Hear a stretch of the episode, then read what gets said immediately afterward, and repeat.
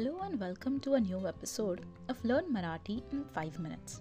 In this episode, we are going to learn how to ask someone what time is it and also learn how to ask someone the cost of things in the market. The word for asking how much or how many in Marathi is kiti.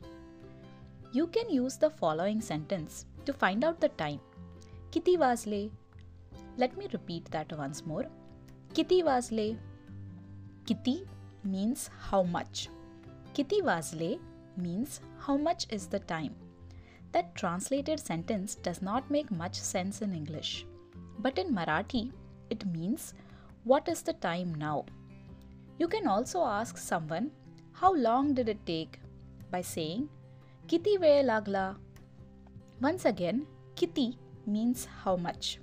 Where means time and lagla in this context means did it take.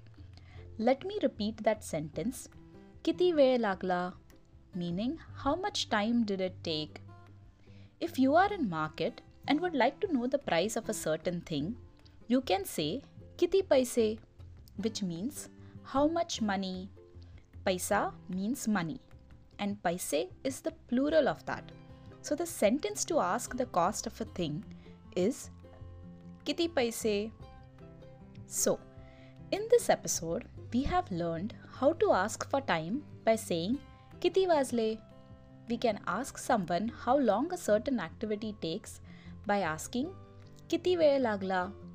And finally, we learned how to ask the cost of things in a market by saying Kiti paise. Alright, guys, that's it for this episode. See you in the next episode. Bye.